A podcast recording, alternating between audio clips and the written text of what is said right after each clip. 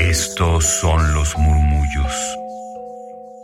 Los excéntricos. Los olvidados. Los prohibidos. Radio UNAM presenta Gabinete de Curiosidades. una galería de los archivos más extraños que han habitado nuestra frecuencia.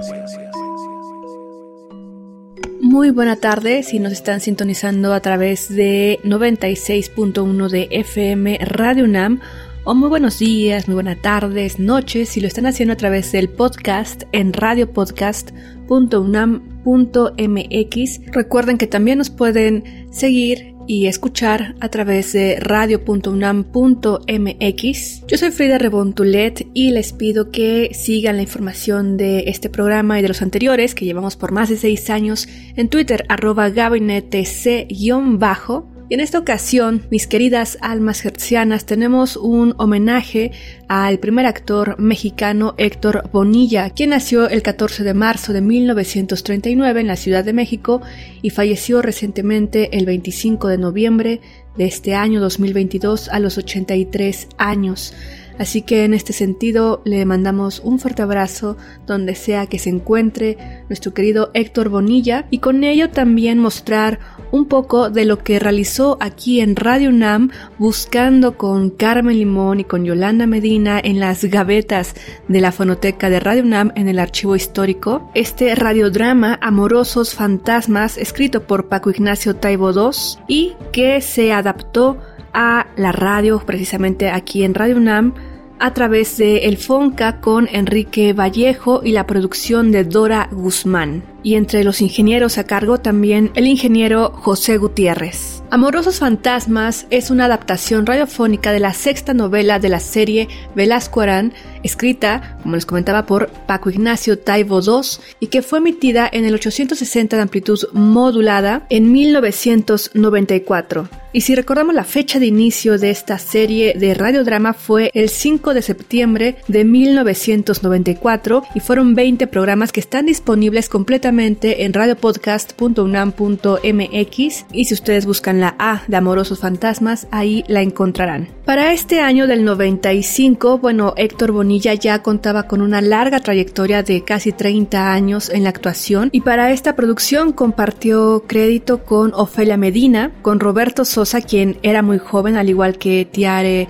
Skanda, Susana Alexander también, y en la música, la voz de Amparo Montes. Todos ellos, como decía el cartel, entrenados y dirigidos por la productora y radioasta Dora Guzmán. Porque deben de saber que también fue retransmitida en Radio Querétaro en el 1150 de AM. Y así como existe este radiodrama con Héctor Bonilla en Radio UNAM, también hay un par más, los cuales les invito a que podamos conocer a través de radiopodcast.unam.mx. Por ejemplo, el interrogatorio de Nick Arthur Copit, también donde se encuentran dos protagonistas detectives y donde participa Héctor Bonilla. Pero regresemos, en esta ocasión queremos compartirles la primera parte del primer capítulo de Amorosos Fantasmas producida en Radio UNAM en sus estudios en 1994, en el cual también tenemos un video que les quiero compartir a través de Twitter arroba gabinetec-bajo de el detrás de grabaciones, digámoslo, detrás de micrófonos y detrás de cámaras también el proceso de este radiodrama. Y con ello abrimos con un fragmento de ese detrás de micrófonos en la voz de Héctor Bonilla sobre las posibilidades de la radio pública, el arte y la novela. Y de ahí nos enlazamos a la primera parte de Amorosos Fantasmas. Y ya con esto me despido para que sepan que al término pues se queden en la programación musical de Radio UNAM a través de radio.unam.mx y del 96.1 de FM. Recuerden que es un fragmento, es la primera parte y en la segunda entrega tendremos la conclusión de este primer capítulo y un poco más de el detrás de micrófonos en torno a Amorosos Fantasmas, una producción de Dora Guzmán para el 860 de amplitud modulada de Radio UNAM allá en 1994 y emitida el 5 de septiembre de ese año. Esto es autoría de Paco Ignacio Taibo II y fueron 20 entregas de este radiodrama histórico. Yo soy Frida Rebontulet, hasta la próxima. Evidentemente. Pero cuando se hace el radio con otro concepto, y se hacen los gastos lógicos. Si estás partiendo de un buen libro y de un buen reparto y de un producto ambicioso y de un respeto para el auditorio, pues es otro tipo de concepto, simplemente. Claro que el radio se puede hacer barato y se pueden hacer radionovelas. De la cruda imaginación de Paco Ignacio Taibo II, el máximo representante de la novela policíaca mexicana, presentamos Amorosos Fantasmas. Una historia de amor y crimen en el cuadrilátero.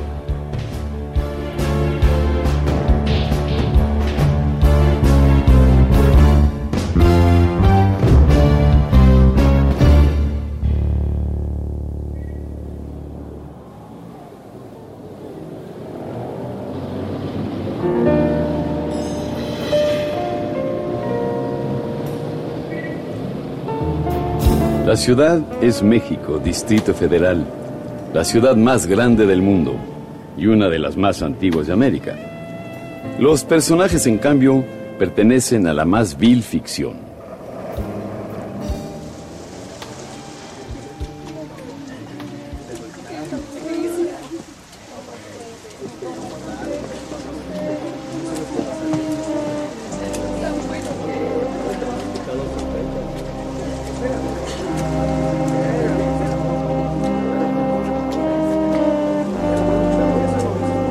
Todo empezó con la muerte del ángel. Un cortejo fúnebre muy singular avanza lentamente entre los charcos formados por la lluvia.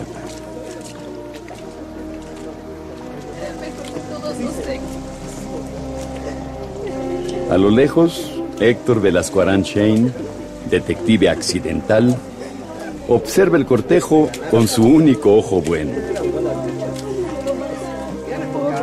y se sorprende al contemplar el rostro enmascarado de un luchador de lucha libre por el que corre una lágrima. ¿Cómo es que puede llorar un luchador? Primero, los luchadores no lloran. Esto es un axioma indiscutible. Y segundo, existe un problema técnico. La máscara debe estorbar el natural fluir de las lágrimas.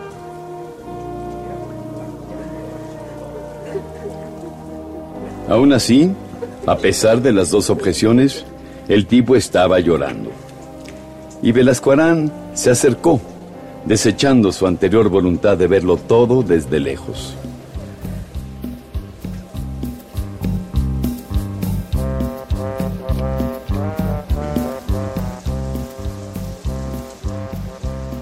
A mitad de la calle, un grupo de luchadores enmascarados con capas y uniformes de colores festivos, cargaban sobre los hombros con un gran féretro gris metálico.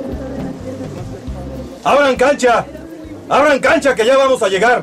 A ver, esos del mariachi, arránquense con el son de la negra para despedir a nuestro compañero, el ángel. Que no se diga más. A ver, muchachos, la negra,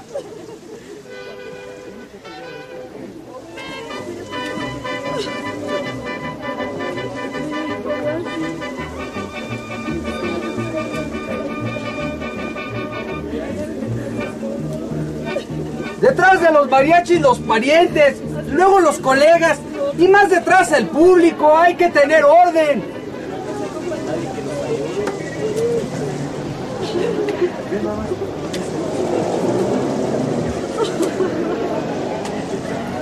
Mientras el cortejo arrancaba para entrar al cementerio, donde habrían de reposar los restos del ángel, Velasco Arán empezó a fumar. Se le va a pagar. ¿Cómo dijo? El cigarro. Se le va a pagar con la lluvia. Ah, no, no, no creo, no hay problema. ¿Quién iba a decirlo? Morir así. Si ni siquiera estaba enfermo. Eh, ¿Quién iba a decirlo, no? Nadie tiene la vida comprada.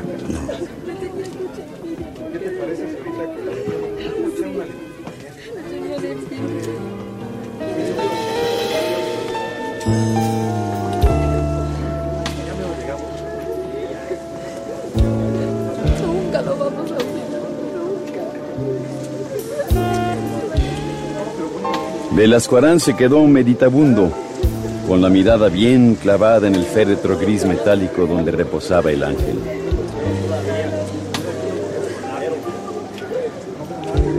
Alguien me dijo una vez que si no se puede escoger el lugar donde se nace, mucho menos el lugar donde se va a morir. Esta ciudad no te deja escoger nada, ni el lugar ni la forma. No se vale decir de esta sí y de esta no. Te quedas con ella o te metes debajo de la cama para que no te muerda. Y mientras tanto, no puedes evitar seguir siendo sorprendido. Porque aunque conocieras todas las esquinas y los callejones y todas las locuras que la ciudad pueda imaginar, siempre habrá una nueva macabra ocurrencia. No, la muerte del ángel no me gusta. No me gusta nada.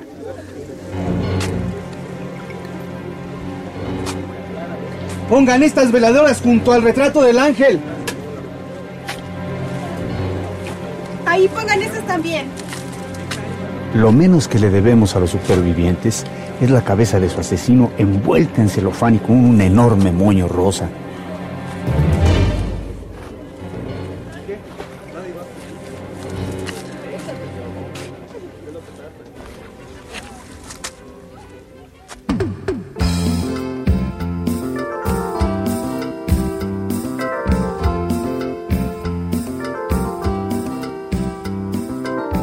Héctor Velasco Shane regresó a su oficina.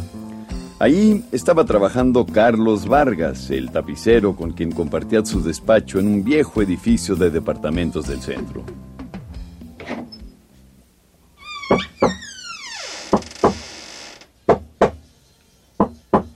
¿Qué tal, tapicero? ¿Cómo van esos pobres muebles?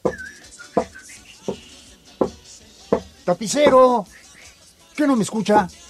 Quítese esos audífonos de las orejas. O no me voy a quedar aquí nomás viendo cómo mueve el esqueleto. ¡Hey! Imagínese que está usted practicando una quebradora, por ejemplo. ¿eh? Algo sencillo. Una doble Nelson. Unas vulgares tijeras, sin ánimo de ofender. Nada más como entrenamiento, ¿verdad? No quiero oír esta rola de Titibet. De veras que está del uno. Son unos buenazos. Quédese con sus audífonos. Oh, pues usted se lo pierde, ¿eh? Estoy pensando. Y entonces llega un hijo de vecino y lo saluda. Y le da un abrazo de cuates, de camaradas de toda la vida. Y le pone una 38 especial en la nuca.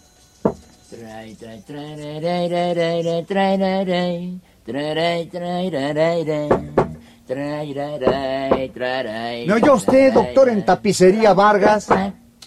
Oh, si a mí también me parece una fregadera que hayan subido los refrescos, hombre. Ay, ay, ay. Bueno, decía yo, y uno está abrazando a un cuate, y entonces sale la bala de la 38 y le vuela los sesos. No se vale.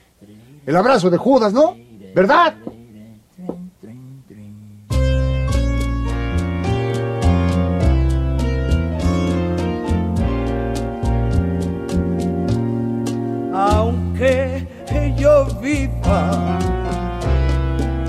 Prisionera de tu cariño, tu gran amor. Por Dios te juro nunca tenerte, siempre desearte y amarte más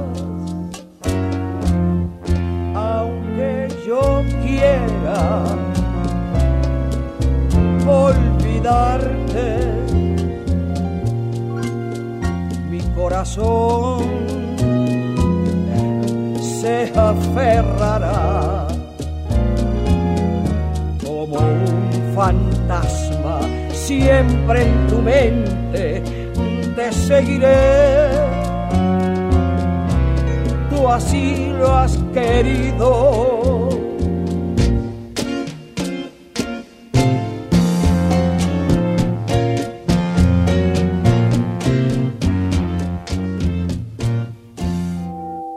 Radio UNAM presentó Gabinete de Curiosidades. Refugio de experimentación, memoria y diversidad sonora. Dispara tu curiosidad en la próxima emisión.